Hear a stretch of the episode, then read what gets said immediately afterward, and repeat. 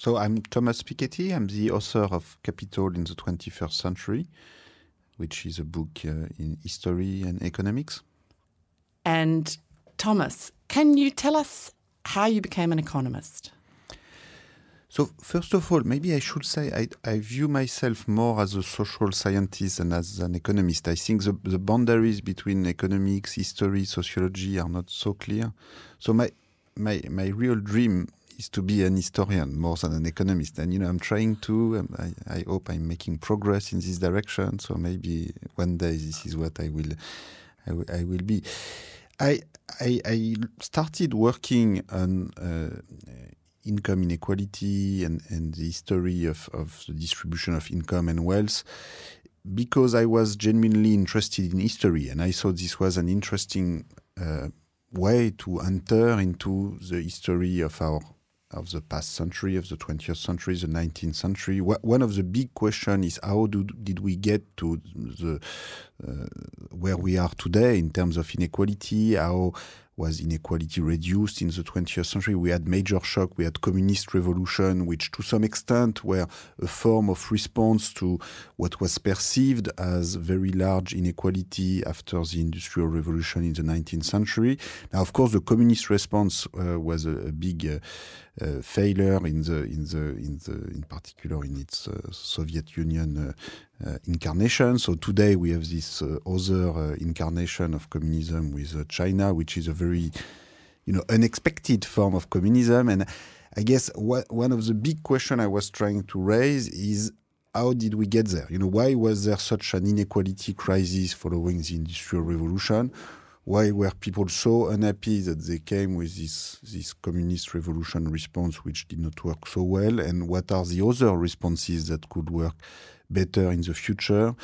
And these are some of the biggest issues of our time. And when I started looking into uh, the data that we had on inequality since the Industrial Revolution, I realized that very little had been done. I, I started as an uh, as an economist doing what most economists do, which is uh, proving uh, mathematical theorems without collecting much data. And then I thought, well, I'm not going to proving mathematical theorems forever without having any historical data to test some of the mechanism. And i started to dig and dig into what could be done in this area. And i realized that very little had been done partly because economists are not so interested in history and, and partly because historians stopped looking at that kind of uh, material because they they thought it was too technical and it should be left to others. But in the end, nobody was really. It was a sort of academic no man's land. You know, too historical, too historical for economists, too economic for historians, and so I initially I didn't know it would get me so far. You know, I started uh, uh, to to collect the French historical data. Uh, initially, people told me the data did not exist. There was no historical record, and in fact, I realized that there was a very rich uh, uh, data uh, sources, starting with the creation of the income tax in 1914, and also starting with the creation of property tax and inheritance tax right at the time of the French Revolution, so that you could go all the way to the early 19th century and put the big shocks of the 20th century, World War One, World War Two, into a broader historical perspective. Look at how things were evolving throughout the 19th century up until World War One, and so this, in in the end, this took me uh, 15 years to to collect the data, extend it to many many more countries, thanks to Tony Atkinson for Britain, Andrew Leigh for Australia, Facundo Alvaredo for uh, Argentina and Spain, Emmanuel Saez for the US, Canada, Japan, and you know this became a very broad international project, and uh, and this has been this has been very exciting to work with all these people and try to better understand how, how we got there. So that is a trajectory from from mathematics to history, which is somewhere where that where you wanted to be. And inequality was an unexplored subject why else did it feel important to you, the idea of wealth and income? You know, I, I, I, can't imagine that you were sitting down there very pragmatically saying, I'm just going to look at what hasn't been studied. What appealed to you about that work apart from its historical aspect? Well, I, belong to a generation. I, I, was born in 1971, so I, I, became an adult in 1989, which was uh, the bicentennial of the French Revolution, uh, which was important at Paris at the time. We were commemorating that. But most importantly, of course, this was the year of the fall of the Berlin Wall. And so this was, you know, I was too young to be tempted by communism. You know, I, this was the end.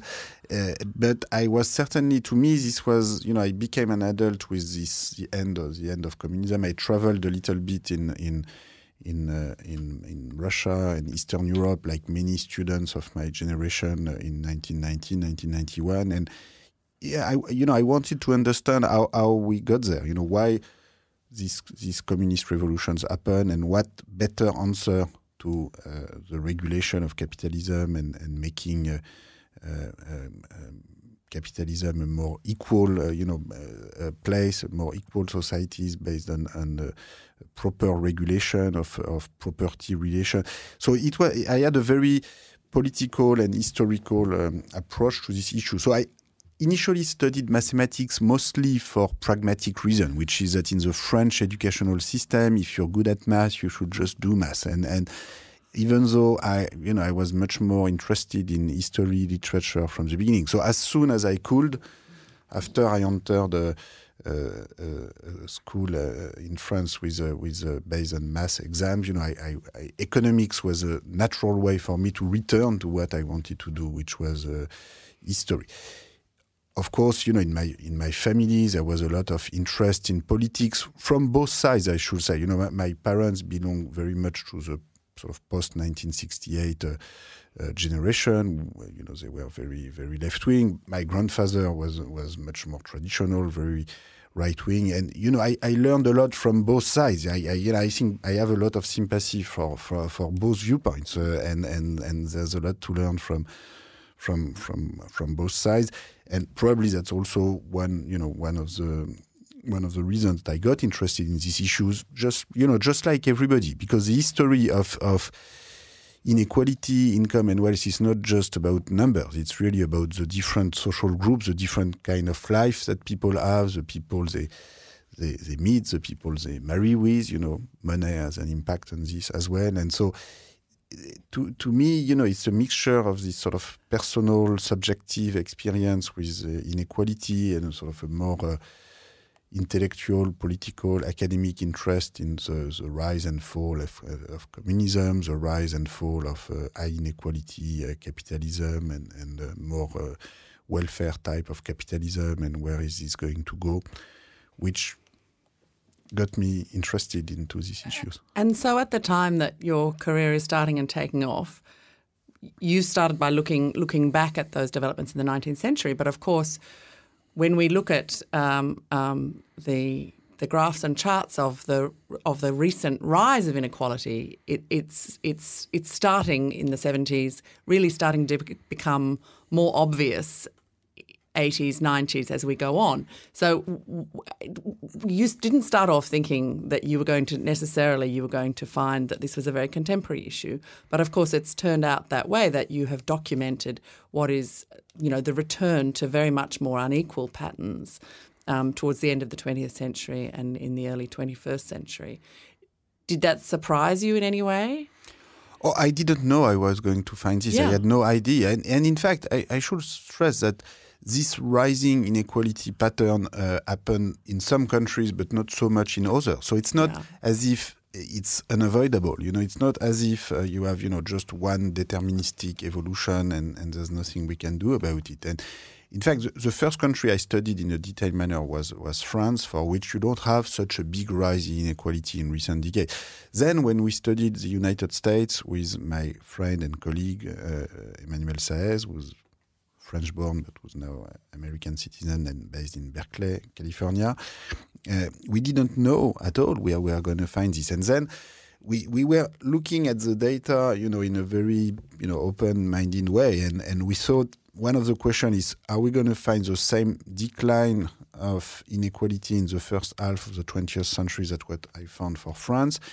And then we realized that in recent decades, starting around 1970, 1980. Indeed, there's a return of inequality. And as we were updating the series, the return to inequality became more and more uh, evident and stronger and stronger. You know, in an initial paper which was published in in 2000, well, first version was published in 2001, then 2003.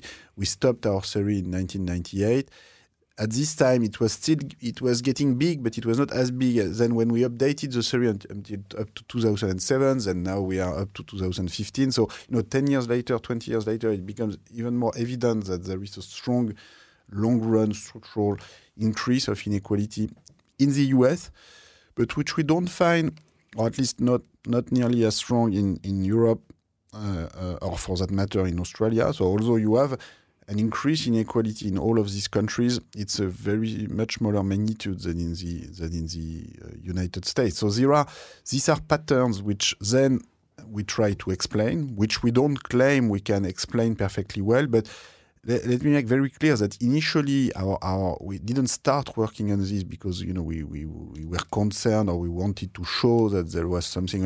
You know, I was much more. My, I, I, my own intellectual trajectory is probably more influenced by my long run historical findings for France and Europe than, than for the US fi uh, findings for the recent decade of increasing inequality. In particular, what strikes me when I look back at the historical pattern is the, first the extreme level of inequality in France and nearly every European society up until World War One. The fact that it's really only after the shocks due to World War One, the Great Depression, World War Two, that the elites in France and other European countries finally accepted um, the fiscal social reforms that eventually led to a structural reduction of inequality. And number two, I'm, I'm really struck by the level of uh, hypocrisy prior to World War One, you know, in the early 20th century, in particular in French society, because France likes to view itself as a very, you know, egalitarian country. We did the French Revolution, etc., etc. But in fact, this was there's a lot of hypocrisy behind this because this was the very last country to create the income tax in 1914. You know, the, this had been created in Germany or Japan 20, 30 years before.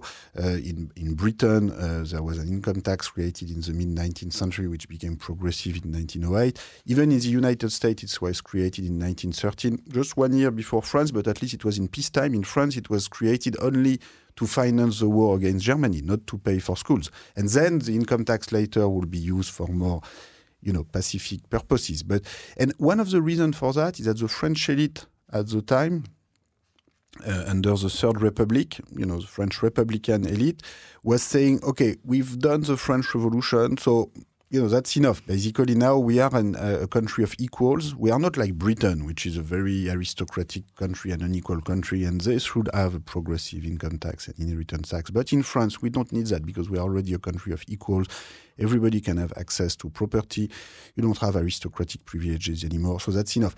Except that in my data, what I found is that the level of wealth concentration in Paris or France in 1913 was just as extreme as in aristocratic Britain, because at that time, aristocratic landed estates did not really matter anymore. What matters was the concentration of financial wealth, real estate assets, uh, much more modern assets.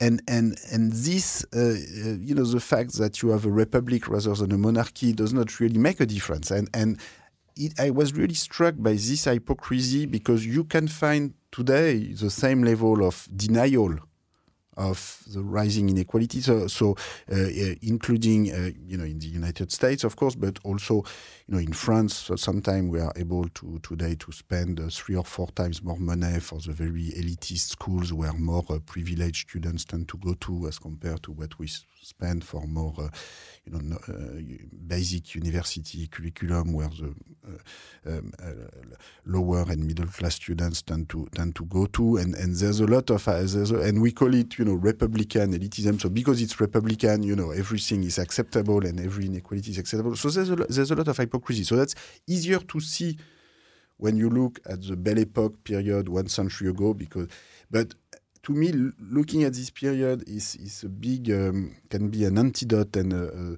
you know way to remind us, you know, be careful. Uh, you know, we want to do better in the future. We want in the 21st century to use these historical uh, lessons So again, these are facts that you know I didn't know. I had no idea when I started looking into the data to find this huge uh, inequality level uh, in France uh, up until World War One, because at that time, you know, the economist of the time, uh, you know, very serious professor of economics at the time, you know, they were in a complete denial of this. You know, you look at the French literature in the times of, you know, well, actually, in the literature, the novelists were aware in a way much better of the real social structure, but the economics literature uh, produced by economists was very much denying this largely for ideological reasons. You know, they were afraid with the possibility of a communist revolution. But you know there are middle ways. You know you don't need to go all the way toward uh, uh, you know eradication of private property. There are ways, as we've seen in, in afterwards, and and we should uh, we should remember these lessons today. And that's one of the very interesting things about your book, Capital in the 21st Century, is that in a way it's an antidote to denial it's an antidote to what, what you've called the fairy stories that people tell about equality or levels of inequality, which is why producing this huge amount of evidence that is both historical and contemporary, you're able to, rather than, you know, saying to people you're wrong, actually produce the evidence that that that that, that there's a different story about inequality to tell. Um, Capital in the 21st Century was published originally in French in 2013, in English in 2014. It's a long book with a big historical sweep, with a lot of fascinating information about those kind of trends, and also, I'm sure, nothing approaching the amount of data that you have looked at. But but uh, you know, it's very strongly tied back to the data that you have found.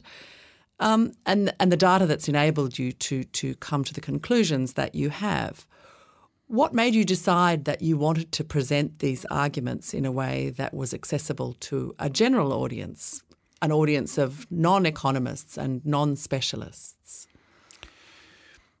Well, to me, this is the proper way to analyze this data. You know, the, in fact, I, I, you know, some people try to pretend that the you know the only way to to do real research in economics is to have very technical articles published in academic journals, and that all these broad audience books, you know, are just a, a compromise uh, and, and and are not really uh, scientific. But I think this is wrong. In fact, in fact, I have put much more thinking into writing this book, and I've, I have thought more. I have I have put more energy at asking the big, difficult questions when I wrote this book much more than what I put into writing, uh, you know, technical uh, uh, articles for academic journals. Because in, in short articles uh, in academic journals, in fact, you very often you escape from the big questions. You sort of redefine the questions you ask in such a narrow manner, manner so that you can answer them according to the to the usually accepted definition of what is means to answer a question, but uh, uh in, in academic uh, economics publication. But in the end, you escape from the big question. At least when you write books, and you know, I think economists should write more books. You other social scientists, historians, sociologists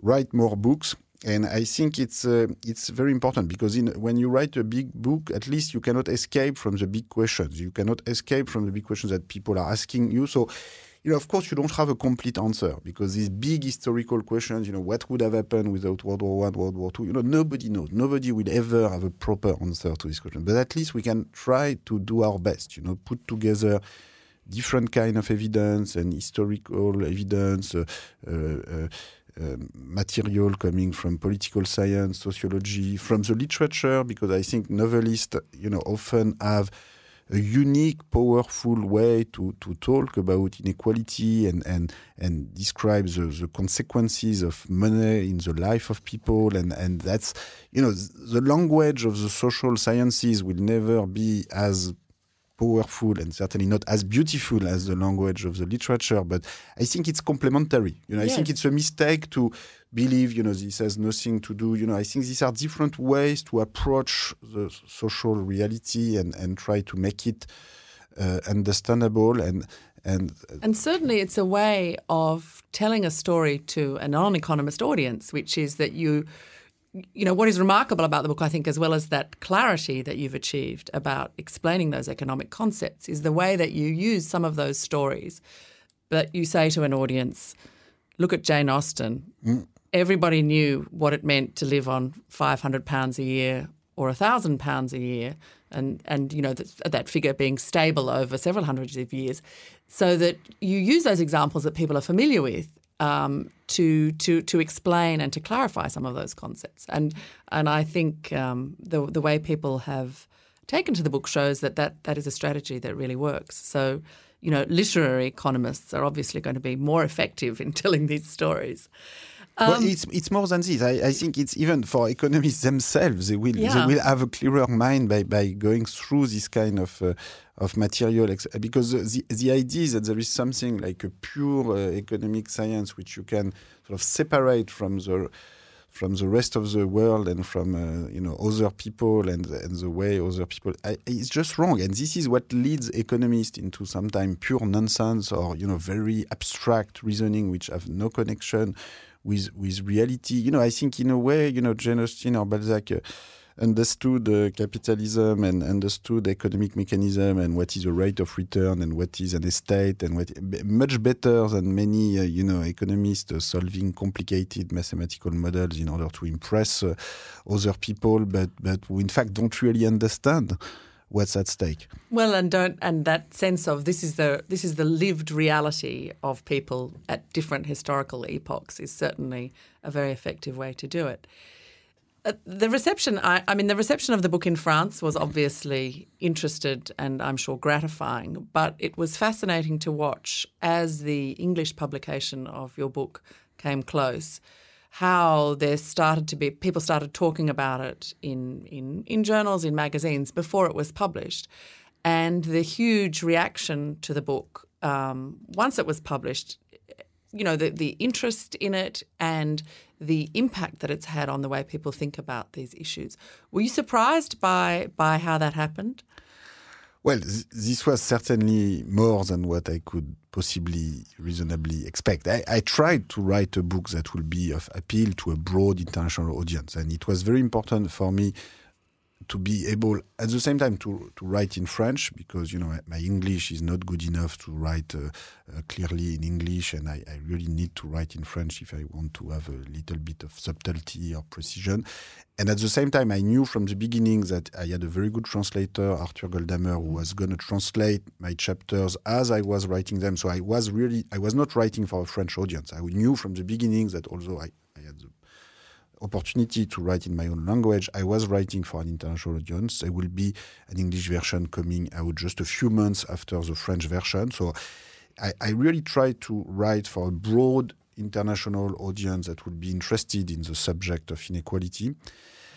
Now, this worked more than I could possibly expect, probably because uh, there are uh, literally millions of people in the world who want to know about these issues and who were you know, sort of waiting for that kind of book. And, and who are not happy with the kind of economics books they see uh, and and who you know are ready to to to to read the long books if they can uh, understand them. And and I, I think I hope you know I think this one is really readable by by anyone. And and I can you know I can tell you you don't need to be an economist of course but you don't need to have a very high university degrees you need to be interested you need to have time this because it's a long book so it takes time but it's I think it's absolutely uh, readable, uh, readable. No, as a non-economist, I would confirm that this is the case.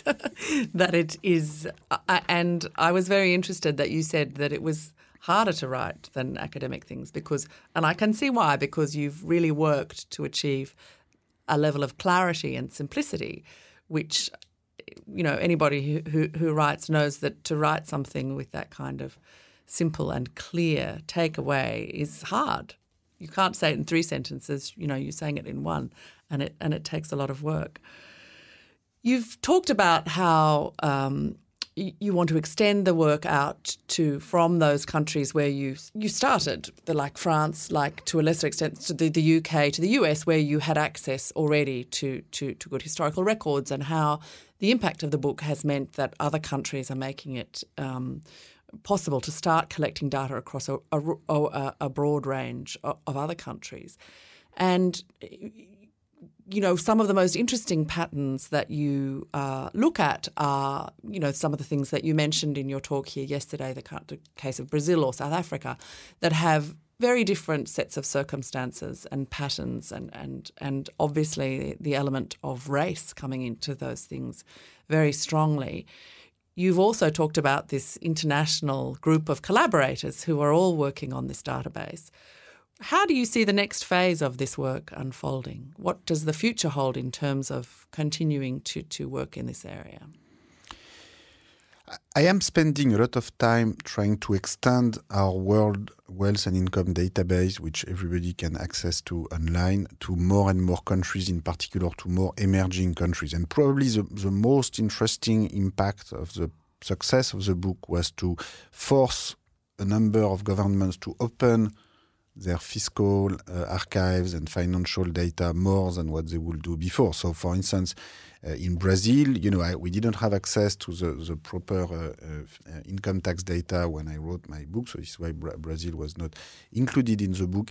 And then, because of the pressure by, by journalists and other people, you know, asking to the government, you know, why is Brazil not in the book?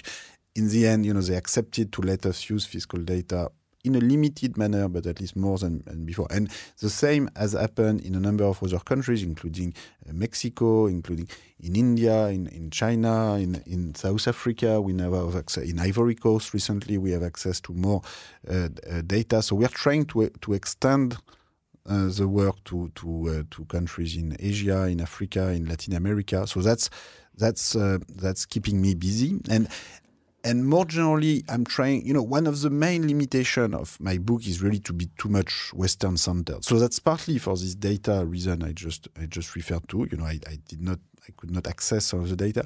But I think it's deeper than this. It's also that my, my thinking so far sort of very much started from the experience of, of Europe and, and, and North America and the impact of the big shocks of the 20th century, the, the communist revolution, World War One, World War Two, and the huge impact of these dramatic events on inequality.